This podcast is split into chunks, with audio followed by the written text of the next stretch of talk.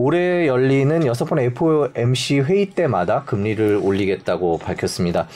뭐 엄청난 유동성의 시대가 끝났다는 뜻이다. 아니면 제로금리가 끝났다는 뜻이다. 그리고 연준이 올해 인플레이션과 계속 전면전을 하겠다는 뜻이다. 여러 가지 분석들이 나오고 있습니다. 오늘 전문가 모셔서 오늘 연준 발표 들어볼 텐데요. 먼저 간단하게 오늘 연준 발표 내용을 정리하고 시작하도록 하겠습니다.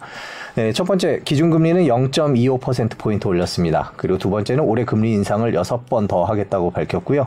연말까지 인플레이션이 4.3%가 될 거라고 예상했습니다. 작년 12월에 2.6% 예상했었으니까 그보다 크게 올렸습니다. 특히 이제 연준이 올해 인플레이션과 싸움을 더욱더 강하게 할 것이다. 특히 요즘에 물가 상승 때문에 바이든 행정부가 크게 인기가 없는데요. 그런 걸 감안해야 되지 않을까 싶습니다. 그러면 올해 금리를 어디까지 올릴까도 살펴보겠습니다. 점도표를 살펴볼 텐데요. 이게 점도표라는 게 연준 위원들이 올해 금리가 어디까지 오를 거다 예상하는 자신의 생각을 찍은 건데요. 2022년 보면 1.5%부터 3%까지 쭉 다양하게 분포되어 있습니다. 평균은 1.9% 정도인데요.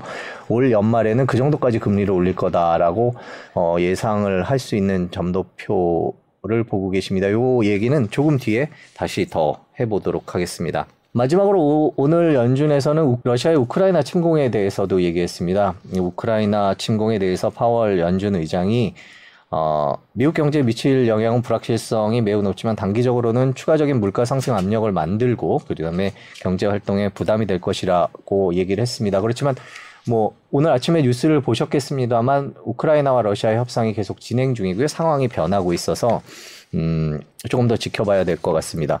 미국 연준의 발표 이후에 미국 시장을 살펴보겠습니다. S&P 500이 2.24% 올랐고요. 나스닥이 3.77% 올랐습니다. 각 주식들, 기업의 주식들도 많이 올랐는데요. 좀 살펴볼까요? 네, 애플도 올랐고 애플, 마이크로소프트 2.5%, 구글 3%, 테슬라는 4.78% 올랐고요. 서학개미분들이 많이 사신 거죠. 3배의 레버리지가 있는 TQQQ. 야수의 심장이 아니면 살 수 없다라고 얘기하는 ETF인데 11.23%, 그 다음에 반도체 역시 레버리지는 15.2% 올랐습니다. 전반적으로 크게 상승을 했습니다. 과연 연준의 발표가 이렇게 시장이 급등할 만큼 주식시장에 우호적이었느냐에 대해서는 논란이 있어 보이는데요. 시장의 반응은 확실히 우호적이었다라고 생각을 하는 것 같습니다. 왜 이런 현상이 있었는지 이제부터 전문가 모시고 얘기를 해보도록 하겠습니다. 김유미 키움증권 투자전략팀장님 모셨습니다. 안녕하세요. 안녕하세요. 바로 여쭤볼게요. 이게 과연 시장이 이렇게 급등할 정도의 내용이라고 봐야 할까요? 사실 저도 어제 성명서 보고 나서 와, 생각보다 되게 매파적이다라고 했는데 시장이 말씀하신 대로 달랐던 이유는 제가 생각해보니까 한 3가지 정도인 것 같아요. 일단 점도표를 보면은 올해 7차례 인상을 하겠다라고 얘기했는데 시장에서는 한 6에서 7차례는 올해 하겠구나라는 부분들을 어느 정도 반영했다라는 거죠. 그런 측면에서 보면은 오히려 불확실성이 해소되었다라는 측면에서 볼 수 있는 거고요. 두 번째는 이제 연준 의장이 기자회견을 하면서부터 이제 주가가 오르기 시작했는데 뭐라고 했냐면은 금리를 인상을 이렇게 해도 경제가 그렇게 위축되지 않을 거야라고 했어요. 그러니까 경기 침체에 대한 우려를 낮춰주면서 경기가 굉장히 견고하다라는 발언을 계속했다라는 거죠. 그러한 부분들이 약간의 이제 금리 인상, 물가에 대응해서 금리 인상을 하면서 경기가 좋을 거라고 얘기를 하면서 약간 균형을 좀 잡아가는 이런 발언이 좀 시장에 조금 심리를 좀 안정시켜준 게 아닌가.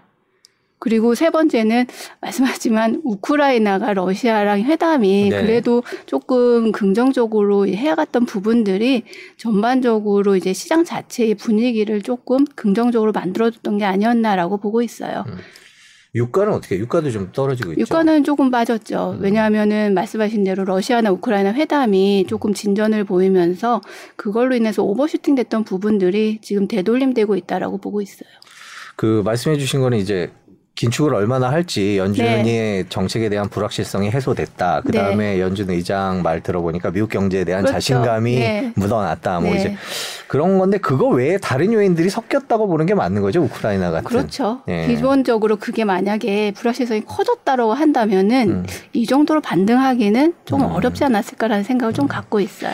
그러면 뭐 이제 저희가 조금 뒤에 연준 발언을 조금 더 네. 살펴보기로 하고 그러면 그냥 이제 투자자 입장에서 네. 여쭤보고 싶은 게 그러면 이제부터 올라가나? 이제 이런 네. 상승세가 계속 될까라고 그게 제일 궁금하실 네. 것 같아요. 단기적으로는 좀 반등은 할 수 있을 것 같아요. 단기적으로는. 네. 왜냐하면은 연초부터 시장을 눌러왔던 부분들은 우크라이나 사태였고 연준의 통화 정책 불확실성이었는데 우크라이나 사태도 조금은 완화되는 조짐이 보이고 통화 정책도 생각보다 긴축적이었지만 어쨌든 경로에 대해서는 조금 명확해진 상황이잖아요. 확실히 어디로 갈지는 그렇죠. 확실해졌죠. 난 몇 번 할 거야라는 게 정해졌으니까 일단은 그러한 부분들이 조금 낮춰진 부분만큼 반등할 수는 있을 것 같아요. 근데 왜 단기적으로냐라고 말씀드린 이유는 긴축의 강도가 생각보다 강해질 때는 약간의 유동성 위축에 대한 우려 부분들이 시장의 심리를 다시 제약할 수 있다라고 생각을 하고 있어요. 그래서 약간 저희 같은 경우에는 뭐 한 2분기 정도는 이제 좀 올라갈 수는 있을 것 같은데 반등폭 자체가 굉장히 드라마틱할 것 같진 않아요. 조금 완만하게 올라가다가 하반기 때는 다시 조금 힘들어지지 않겠느냐라는 생각이 기본적으로 깔려 있습니다. 그렇군요. 그러면 이제 오늘 그렇게 판단하시는 근거들을 좀 자세히 들어보도록 할 텐데 일단 인플레이션 얘기부터 조금 연준이 어떻게 보고 있는지를 좀 봤으면 하는데 혹시 연준 의장의 인터뷰를 잠깐 보고 갈 수 있을까요, 저희가? Inflation is likely to take longer to return to our price stability goal than previously expected. This trajectory is notably higher than projected in December, and participants continue to see risks as weighted to the upside. Increases in the target range will be appropriate. The median projection for the appropriate level of the federal funds rate is 1.9% at the end of this year, a full percentage point higher than projected in December. 표 얘기까지 쭉 들어봤는데요. 그 인플레이션이 예상보다 더 오래 지속되면서 물가 안정도 늦어지고 있다. 작년에 이제 연준이 인플레이션 예상에 솔직히 실패했지 않습니까? 기본적으로 이렇게 공급망 차질 이슈가 이렇게 길어질지 몰랐었고 클 줄도 몰랐던 것도 있고요. 러시아 우크라이나 사태라는 이제 약간 예상치 못한 지정학적 리스크라는 부분들도 더해지면서 사실 물가 전망치가 보면은 기존의 2%라고 생각해서 올해 정도 하반기 되면 다시 2%대 물가로 들어오겠구나라고 했는데 이번에 전망치가 이제 4% 나왔어요. PC 물가지수 4.3인 거죠.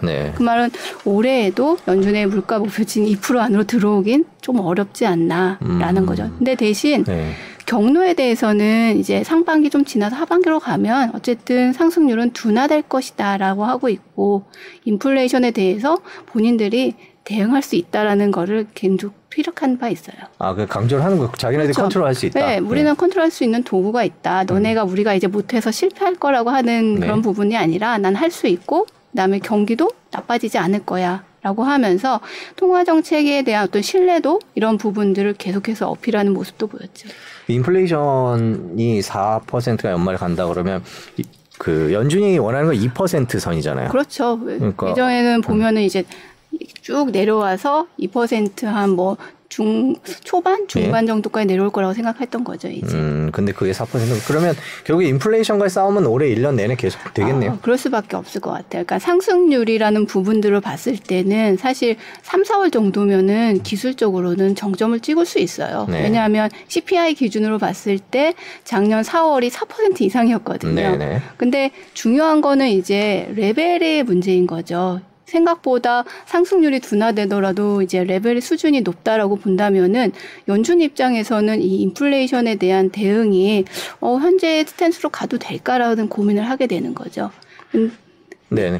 그런데 그 아무래도 이제 코로나가 조금 물론 이제 저희는 우리나라는 지금 환자 수가 많지만 점점 이제 정점을 찍고 내려간다라고 하면 공급망 문제는 해결될 수 있는 거 아닌가라는 기대가 있긴 한데요. 공급망 문제는 점차적으로 해결될 거라는 생각은 저도 갖고 있는 부분이에요. 그렇게 되면은 지금의 미국의 물가 상승은 상품 물가 중심으로 주도해서 올라왔던 부분들인데요.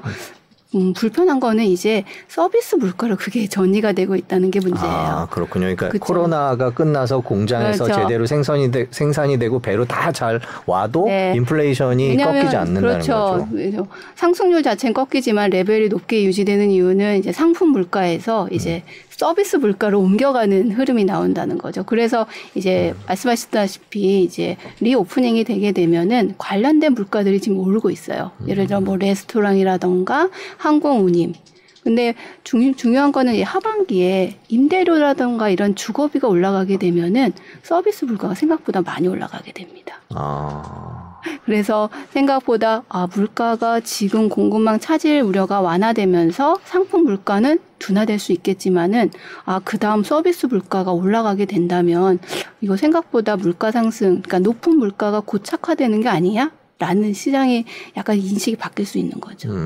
올해 투자하시는 분들은 그냥 인플레이션을 그냥 상수로 두고. 저는 그래서 약간 그런 말씀을 드리는 게 최근 2년간의 흐름을 보시면은 물가가 안정적이었잖아요. 네. 그래서 성장에 따라서 연준의 정책도 움직였고 투자도 그렇게 움직이면 되는데 지금은 성장에 물가 변수를 추가해야 돼요.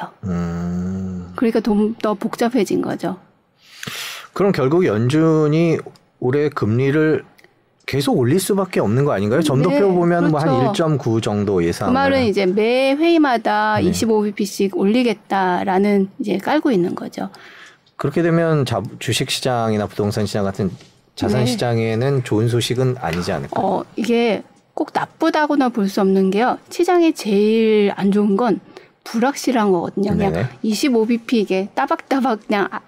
우리가 예상한 경로대로 가면 어떤 전략이라든가 이런 부분들의 세움에 있어서 상대적 리스크를 좀 줄일 수 있는데 50bp를 할 수도 있는 거고 그런 강도나 횟수에 대한 불확실성이 제기되는 부분들이 좀 불편한 거죠. 물론 말씀하신 대로 금리 인상을 그렇게 많이 하게 되면은 이전보다는 유동성이 굉장히 줄어드는 환경이기 때문에 상대적으로 주식이라든가 위험 자산 측면에서 보면은 조금 부담스러운 장이 시작됐다라는 건 맞습니다. 그렇군요. 저희 점도표 잠깐 보여주실 수 있을까요? 이 점도표라는 표현이 그렇게 쉬운 건 아닌데 조금 설명을 해주셨으면 하는 생각이 있어갖고 저희가 이제 최근에 그 어느 때보다도 미 연준의 금리 인상에 대해서 이렇게 신경을 쓰는데 이 점도표 얘기가 계속 나오는데 점도표는 그냥 이제 연준 위원들 회의 참여한 연준 위원들이 내가 생각하는 금리 인상 금리가 어느 수준에 있을 거라는 것을 이렇게 찍는 겁니다.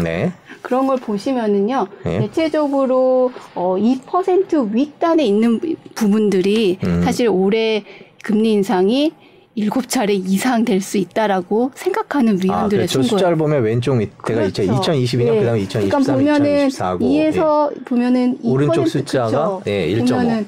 그래서 보통 7차례까지는 괜찮다. 7차례다라고 생각하는 거죠. 중간값으로 보통 얘기를 하거든요. 중간값이요? 그렇죠. 평균. 기준금리의 중간값이니까 올해 7차례다라고 하지만은 사실 2% 이상에 있는 위원들도 많아요. 그러네요. 3%도 있네요. 그렇죠. 보니까. 저게 이제 세인트루이스 연은 총재인데요.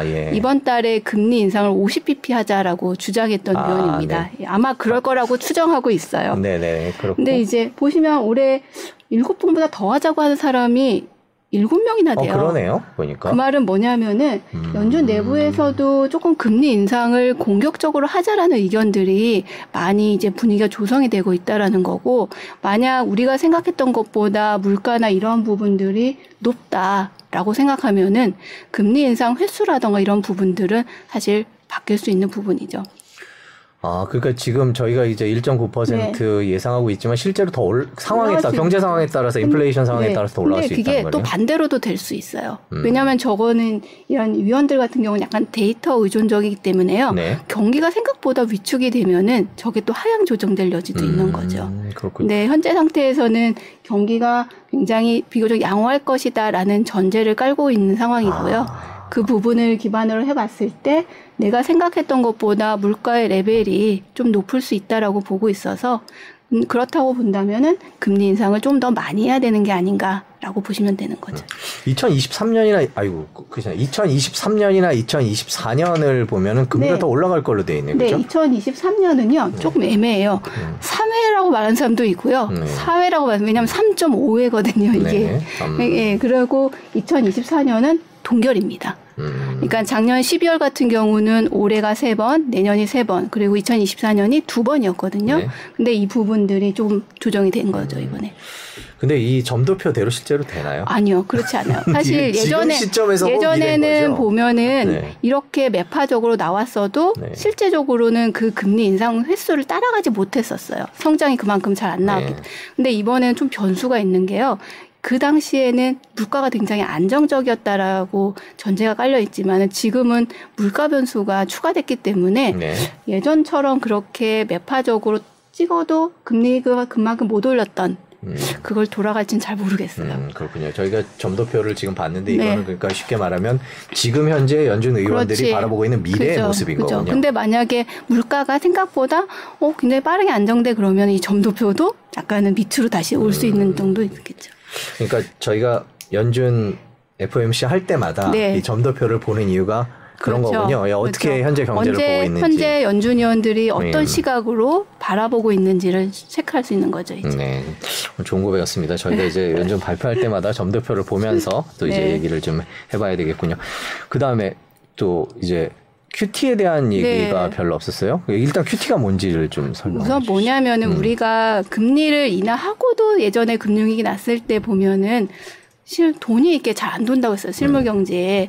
그래서 뭐라고 했냐면은 자산을 매입했었거든요. 국채를 매입을 해서 금리를 낮추 그렇죠. 네. 그러면 이건 뭐냐면은 연준이 그동안 이제 자산을 매입했던 국채도 있고 주택담보채권도 있고 MBS라고 하는 예. 부분도 있고 예. 그 부분들을 이제부터는 줄여가겠다라는 거예요. 그러니까 채권을 사면 돈을 푼 거죠. 그렇죠. 네, 돈을 주고 샀으니까. 그렇죠. 예. 근데 그 부분들을 이제 돌아오는 만기마다 사실은 다시 롤오버를 시켰어요. 계속 샀거든요, 채권을. 만기가 돼도 계속 갖고 그렇죠. 있는 거죠. 예. 그런데 그 부분들 이제 안 나가겠다는 거죠. 그 말은 채권 주고 돈 다시 걸어드리겠다는 그렇죠. 얘기죠. 유동성 축소의 하나의 수단이라고 보시면 될 것 같아요. 역시 자산시장에는 우호적이지 않은 것 그럼요. 같은데. 그럼요. 사실은 금리 인상과 QT가 더해지게 되면은 유동성이 굉장히 더 줄어드는 효과가 나올 수밖에 없다라고 보고 있는 거죠, 이제. 근데 그 5월 달에 그렇게 하겠다고 네. 얘기를 한 거죠. 네, 어떻게 맞아요. 전망을 하고 계세요? 저희는 5월 가능성이 좀 더 높아졌다라고 생각하고 있어요. 당초 시장에서는 하반기 정도 하지 않겠냐라고 했거든요. 왜냐하면 과거의 사례를 보면은 금리를 인상하더라도 한 1, 2년 후에 있었던 사례가 있기 때문에 빨라도 하반기 아닐까 했는데 연준이 생각보다는 물가에 대한 대응 의지를 조금 더 피력하는 그런 하나의 신호가 아니라고 생각하고 있어요. 그러면 5월달 되면 금리도 네. 오르고 네. 채권 그 유동성도 네. 빨아들이고 그러면 자산시장 더 어려워지는 거 아닌가라는 되게 단순한 질문을 하고 싶습니다. 그래서 사람들이 네. QT를 하기 때문에 50pp의 빅스텝 금리 인상은 오히려 5월이 아니라 6월이 될 수도 있다라고 생각하는 거죠. 이제. 그럼 5월, 6월 가면 계속 어려워지나요? 지금은 일단 시장 반응은 좋은데. 네. 시장은 지금 어쨌든 불확실성 해소고요. 이러한 물가 지표라던가 의사록에 따라서 시장의 변동성이 좀 커질 수는 있을 것 같아요. 근데 네. 그러면은 그 민감도라는 부분들을 봤을 때 올해 초와 같이 그렇게 엄청날까라고 보면은 약간 민감도가 그거보단 좀 약화되지 않겠냐라는 이러한 기대 부분들이 조금 깔려 있는 게 아닌가라고 보고 있어요. 지금 저희가 이제 방송을 할 때마다 연준의 금리 인상이 네. 이미 다 주가에 반영이 돼 있다. 네. 뭐 채권 네. 그 금리에 다 반영이 돼 있다. 뭐 이렇게 얘기를 하는데 QT에도 반영이 돼 있는 건가요? QT에도 조금 반영된 있는데요. 근데 기대보다 좀 빨라질 수 있기 때문에 그 부분들이 아마 지수가 올라가는 데에는 폭을 조금 제한할 수 있는 그런 변수가 될 수 있을 것 같아요. 그래서 아까 이렇게 계속 올라가지는 않을 수 네, 있다라는. 왜냐하면은 QT라는 부분이나 금리 인상이 같이 병행된다는 거는 그만큼 이전보다는 유동성 환경이 빡빡해진다는 것을 시사를 하잖아요. 그러면은 그 기간에 지표가 정말 좋아서, 그러니까 좋아서 그러면 그걸 커버할 수 있느냐의 문제인 거죠. 근데 저 같은 경우는 2분기 때 이제 어쨌든 오미크론이 미국이나 유럽이나 다 신규 확진자가 정점을 찍고 내려오기 때문에 소비라던가 이런 지표들이 개선될 수 있는 구간이거든요. 아, 2분기가. 예. 그렇죠. 예. 그래서 올라갈 수 있다라고 보고 있는 거예요. 근데 하반기가 왜 안 좋아라고 보면은 저는 오히려 성장은 안 좋아질 것 같아요. 왜냐하면 정상화됐던 수요들이 어느 정도는 네. 마무리되고 날 것 같거든요. 그래서 그런 측면에서 좀 접근을 하고 있습니다. 오늘 연준 발표 물가와 성장률 전망치를 보면 네. 성장률은 떨어뜨리고 네. 그러니까 그 물가는 계속 올리고 소비 같은 네. 경우에 올리고 그러면 소비나 뭐 이런 것들을 쭉 놓고 보면 경제가 안 좋아진다는 얘기, 스태그플레이션 온다는 얘기야? 뭐 약간 이런 생각도 들던데요. 그렇죠. 그래서 성명서 발표되고 나서 네. 주가가 좀 빠졌었잖아요. 네. 보면은 아, 경기에 대해서 이렇게 안 좋게 보는 건가? 라고 네. 했는데 파월 연준 의장이 기자회견에서 뭐라 했냐면 성장률은 좀 둔화되지만 여전히 경기는 좋아라고 했어요. 근데 그걸 왜 그럴까 보면은 전망치에서 좀 찾아볼 수는 있을 것 같긴 해요. 올해 성장 전망치를 기존의 4%에서 한 2.8%로 낮췄는데요. 내년 전망치는 2.2%로 그대로 유지했어요. 작년 12월. 그러니까 올해 같은 경우에는 예상보다 물가가 높았던 부분이나 오미크론 영향, 그다음에 다 기타 뭐 우크라이나 이런 부분들 때문에 전망치는 좀 낮췄지만은 본인들이 보는 이제 성장 경로 측면에서 봤을 때는 아직 훼손되지 않았다라는 거죠, 이제. 그리고 2.8%가요. 코로나 이전에 비하면 나쁜 숫자는 아니고요. 아, 그렇죠. 네. 왜 잠재 성장률을 뭐 한 1.75라고 뭐 볼 때 아직까지는 성장이 좋다라고 말할 수 있는 거죠, 이제.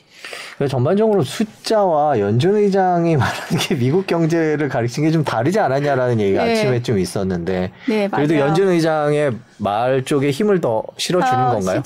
시장은 일단 그렇게 보고 있는 것 같아요. 근데 이제 성장의 경로를 조금 따져보면 하반기가 그렇게 녹록치는 않겠구나라는 생각을 좀 해볼 수 있는 거죠.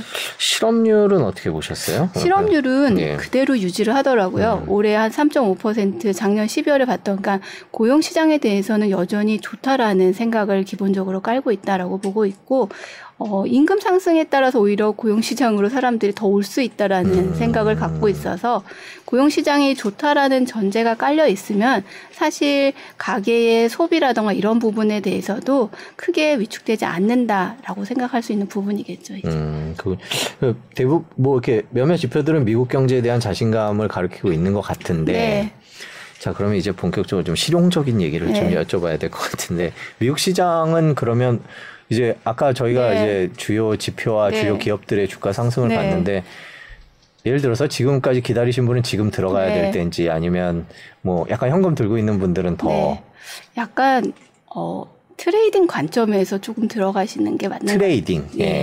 어차피 뭐 하반기까지 뭔가 길게 가는 흐름으로 가는 게 아니라 짧게 뭐 한두 달 정도의 반등은 좀 가능해 보이지만은 반등한다 하더라도 그 이후에 약간 좀 지지부진할 가능성이 높다라고 보고 있어서요.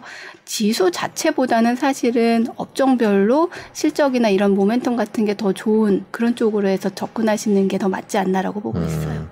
계속 보수적인 투자를 하는 게 일단은 좀 그래요. 그래서 실적이라던가 예전엔 돈이 많았을 때는 어떤 걸 다 들어가도 괜찮았지만은 지금 같은 기업 실적이라던가 이익의 성장, 이익의 지속성 이런 부분들을 조금 더 체크하시고 들어가는 게 맞지 않나라고 보고 있어요.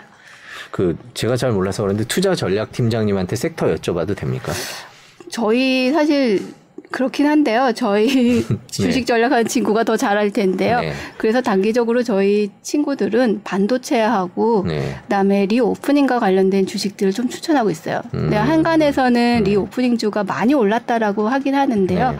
그런 또 수요라던가 지표 개선 측면에서 조금 기대해 볼 수 있다라고 본다면은 뭐 항공, 엔터 뭐 이런 부분들 있잖아요. 유통. 그다음에 거기에 우리나라 같은 경우는 반도체도 사실은 조금 여러 가지 성장이라던가 어떤 실적에 대한 기대 이런 부분을 반영했을 때 좀 해볼만 하지 않나라고 보고 있어요. 미국 시장이랑 우리나라 시장은 두 개를 비교한다면 어떻게 보세요? 2분기 이후 올해만 예상을 해보신다면. 올해 예상해보면은 아무래도 선진국 증시가 조금 우리나라 증시보다는 좀 낫지 않겠냐라고 보고 있어요. 상대적으로 봤을 때. 왜냐하면은 어떤 금리 인상이라던가 긴축의 강도, 대외 불확실성이 높아지는 상황에서는 상대적으로 선진국이나 이게 안전하다라는 인식이 든 쪽으로 자금이 흘러갈 수밖에 없다라는 생각을 갖고 있기 때문에 상대적으로 좀 낫지 않겠냐는 생각을 갖고 있어요.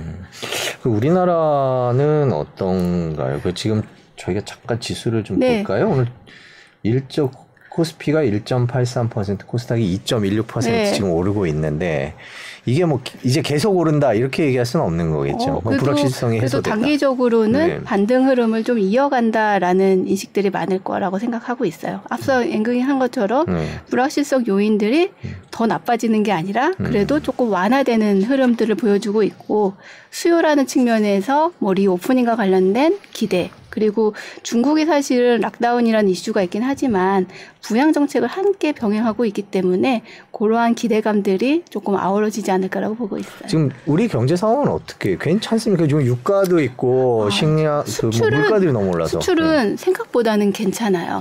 우려보다는 양호한데 문제는 이제 에너지 가격 상승으로 수입이 많이 늘어나면서 무역 수지가 그렇게 예전만큼 좋은 건 아닌 거겠죠. 이제 그래서 상반기까지는 그래도 나쁘진 않을 것 같아요. 뭐 소비가 오미크론 때문에 좀 주춤해진 부분이 있지만은 어쨌든 차기 정부에서 뭐 소상공인 때문에 50조 원 규모의 추경이라든가 이러한 부분들이 조금 보완해 줄 수 있다라고 생각을 하고 있고 2분기 때는 뭐 어쨌든 다시 사람들이 이제 대면 활동을 하면서 나오는 수요들 그런 부분을 기대해 보면 상반기까지는 그래도 좀 양호할 것 같은데 이러한 이원 수요가 정상화된 이후에 하반기를 갈 때는 조금 어렵지 않을까. 하반기도 좋아지려면 뭐가 달라져야 됩니까? 하반기에는 사실 좋아지려면은 글쎄요. 지금의 민간의 소비 여력이라던가 자생력이 강하냐라고 보면은 좀 강하진 않을 것 같아요. 그래서 좋아지려고 하는 부분들은 당분간은 정부의 정책이라던가 이런 부분들로 조금 완충하면서 민간의 수요를 자극할 수 있는 정책들이 조금 빨리 나와줘야 되는 타이밍인 거라고 보고 있는 건데 문제는 미국이 그래서 인프라 투자라든가 이런 부분들을 나오고 있지만은 문제는 여기서 인플레라는 부분들이 재정 지출이 더 확대되면 인플레를 더 키울 수 있다라는 우려감 때문에 이게 사실 다 상충이 되고 있는 거죠. 그 미국 얘기 잠깐 다시 돌아보면 미국이 이제 인프라 관련된 투자, 재생에너지 관련된 투자가 이제 이루어진다. 그러면 그 인플레이션을 더 자극할 우려 때문에 좀 조심스럽긴 하겠네요. 그거를 이제 선택하는 부분들이 있는 거겠죠. 왜냐하면은 미국 같은 경우가 지금 가계가 보면은 사실 실질 소득은 둔화되고 있잖아요. 물가가 워낙 많이 높아지고 있으니까 여력이 둔화되고 있는 상황에서 사실 인프라 투자나 이런 부분들이 민간 부분들의 어떤 건설업을 중심으로 해서 뭐 고용이라던가 이런 창출해서 임금 이런 부분들을 조금 지지해줘야 되는 부분들이 있는 건 사실이죠. 하지만 그런 부분들이 다시금 임금이라든가 인플레이션 자극할 수 있기 때문에 정부가 약간은 저는 개인적으로 이걸 이제 약간 투트랙이라고 해서 정부는 약간은 그런 지원을 좀 해주는 쪽으로 해서 민간 수요를 끌어내고 연준은 이 유동성이라는 부분들을 쪼여나가야 되는데 과연 연준이 하반기 때 그런 역할을 할지 아니면 성장이 좀 둔화되는 부분들에 방점을 둬서 오히려 금리 인상을 강하게 하는 게 아니라 조금 주춤해질지 그런 건 또 리스크인 것 같아요. 근데 그 중간 선거 있잖아요. 미국이 하반기에 그래서 연준이 인플레이션에 정말 올인할 거다. 왜냐하면 금리도 팍팍팍 올릴 거다 이런 전망도 있는데 보통 인플레이션이 높으면 굉장히 불리하잖아요. 뭐 가솔린 가격이 뭐 $4가 넘으면 안 된다고 하는 민주당 바이든 행정부 인기가 떨어질 수밖에 없는데 보통 중간 선거 때는요 현재 집권당이 약할 수밖에 없어요. 왜냐하면 계속 평가를 받는 시기잖아요. 근데 더더욱 지금의 바이든 정부 상태에서 보면은 임금도 올라가고 물가도 올라가지만 물가가 더 빨리 올라가서 불만이 많은 상황이거든요. 그러니까 인플레이션을 잡아야 된다는 의지가 강한 거고 좋은 핑계거리도 생겼잖아요. 우크라이나. 그렇죠. 그래서 자꾸 러시아나 이런 부분들을 통해서 우리의 인플레이션이 사실은 뭐 기본적인 것도 있지, 팬데믹도 있지만 우크라이나 때문이야라고 계속 주장하는 것도 있죠.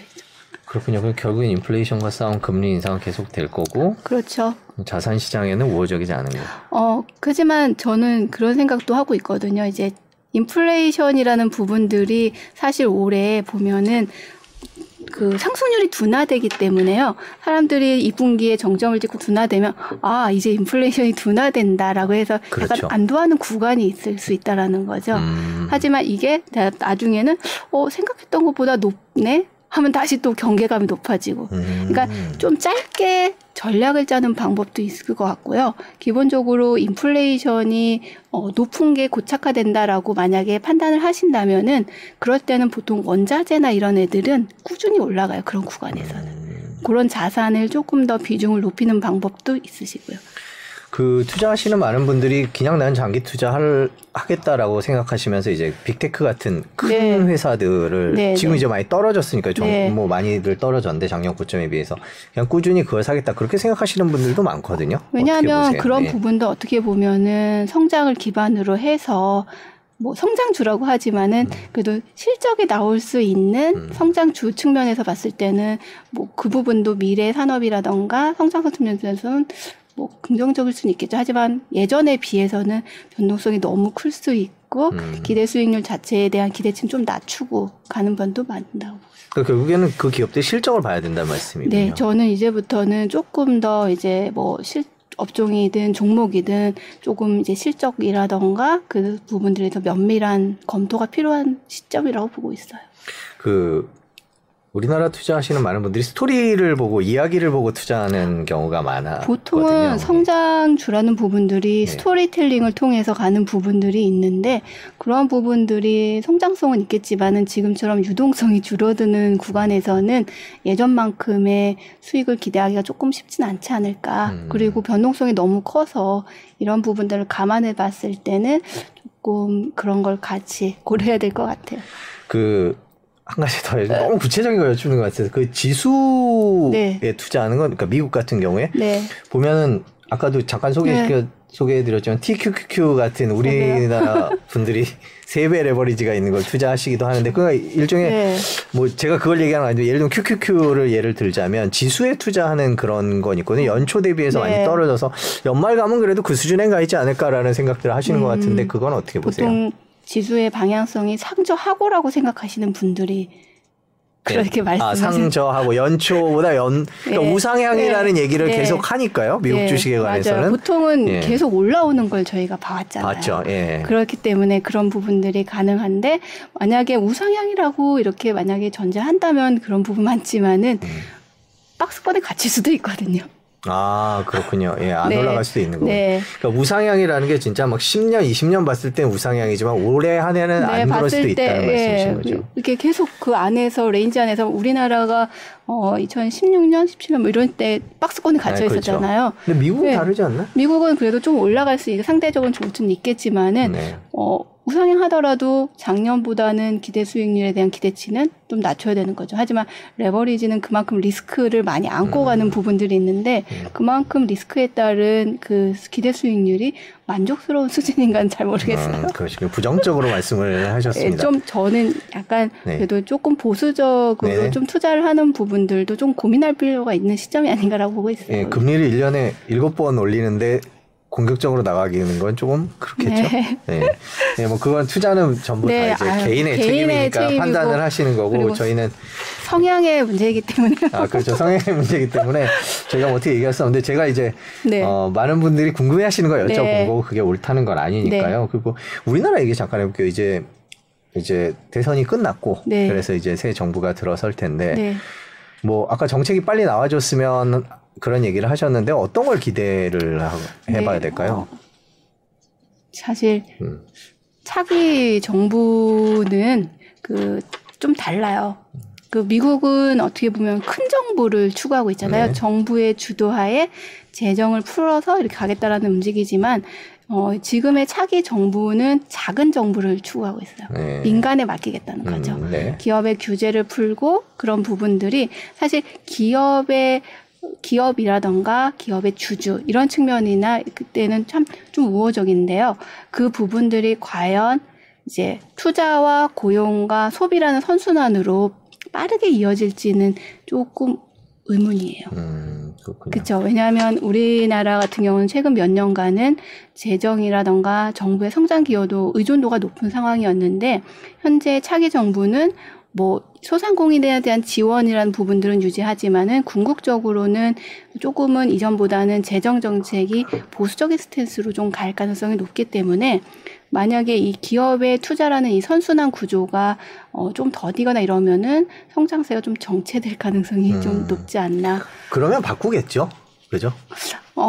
그럴 수도 있겠죠. 이게 보완을 해야 되겠죠. 어차피 지금의 구조 자체가 뭐 기업의 규제를 완화하고 뭐 재정을 빠르게 줄이거나 이럴 수 있는 상황도 아닐 뿐더러 그 의회의 구조도 그렇고 전반적인 여건상 좀 그런 것 같습니다. 네, 저희 작가님이 질문 하나 주셨습니다.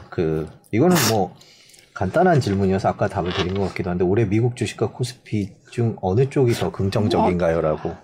아까 상대적으로 보면은 조금은 그쪽이 더 있지 않을까. 미국이요? 네. 라고 보고 있는 거죠. 네, 그렇고 지금 뭐 그거 말고는 뭐 특별히 여쭤보는 네. 게 아, 종목을 찍어 그거는 아예 예. 제가 그거까지 그거는 예 그래서 그거는 아닌 것 같고 네. 아 그리고 또 댓글 중에서도 보면은 시크릿 모드님이 TQQQ는 너무 위험해요라고 말씀하셨는데 확실히 레버리지는 좀 위험한 것 같습니다. 자 저희가 지금 네. 40분 넘게 아, 네. 예정된 시간보다 조금 더 길게 네. 급하게 오늘 또 모셔갖고 네. 오늘 와주셔서 너무 감사한데 FOMC 총평을 좀 해주신다면요. 투자자들이 새겨들을 만한 총평. 투자자들은 굉장히 매파적이었으나 시장에서는 굉장히 안도하는 파월의 성공이었다. 아, 그렇죠. 그 처음에 어제도 보면 주가를 보면은 처음에 이제 보도자료 같이 네. 자료가 나왔을 때는 네. 떨어졌다가 네. 기자회견 얘기하면서 네. 올라간 거였죠. 네. 파월 연준 의장의 커뮤니케이션의 성공이었다라는 생각. 처음엔 잘 못했는데 요즘 많이 좋아지신 것 같긴 한데. 그렇죠. 그러니까 결론적으로 보면 미국 경제에 대한 믿음. 네, 약간 그런 부분들인 거죠. 너무 불확실성과 불안 요인이 많았던. 연초였기 때문에 네. 그래도 이러한 안도감이라는 부분들이 시장에서는 아 그래도 이 정도면 괜찮아라는 심리적인 투자 심리의 개선 요인으로 작용한 게 아닌가. 그리고 이런 주가 상승이 계속 쭉 갈 건 아니다. 좀 이제 지속성 측면에서 보면은 그러기에는 여전히 불확실한 요인이 너무 많다. 네, 알겠습니다. 자 오늘 긴 시간 정리해 주셔서 네. 감사합니다. 네. 네, 고맙습니다. 감사합니다. 네, 저희가 오늘 급하게 특집을 준비를 했습니다. 그래서 지금 FOMC 내용을 정리를 해봤습니다. 금리를 올렸고요. 3년 3개월 만에 처음 올렸고요. 올해 6번 더 올린다고 얘기를 했습니다. 시장은 생각보다 불확실성이 해소됐고 미국 경제에 대한 자신감을 연준 의장이 보여줬다라는 차원, 그리고 또 우크라이나 같은 우크라이나의 협상 소식, 그리고 유가 하락 복잡하게 섞여서 주가는 올랐습니다. 어떻게 봐야 될지 조금 더 며칠 지켜봐야 되고요. 특히 뭐 상반기까지는 긍정적일 수 있지만 하반기는 또 다 상황을 지켜봐야 된다 이런 말씀 드렸습니다. 저희가 급하게 준비한 소식은 여기까지고요. 여러분들의 투자에 보탬이 됐으면 좋겠습니다. 시청해주신 여러분 고맙습니다.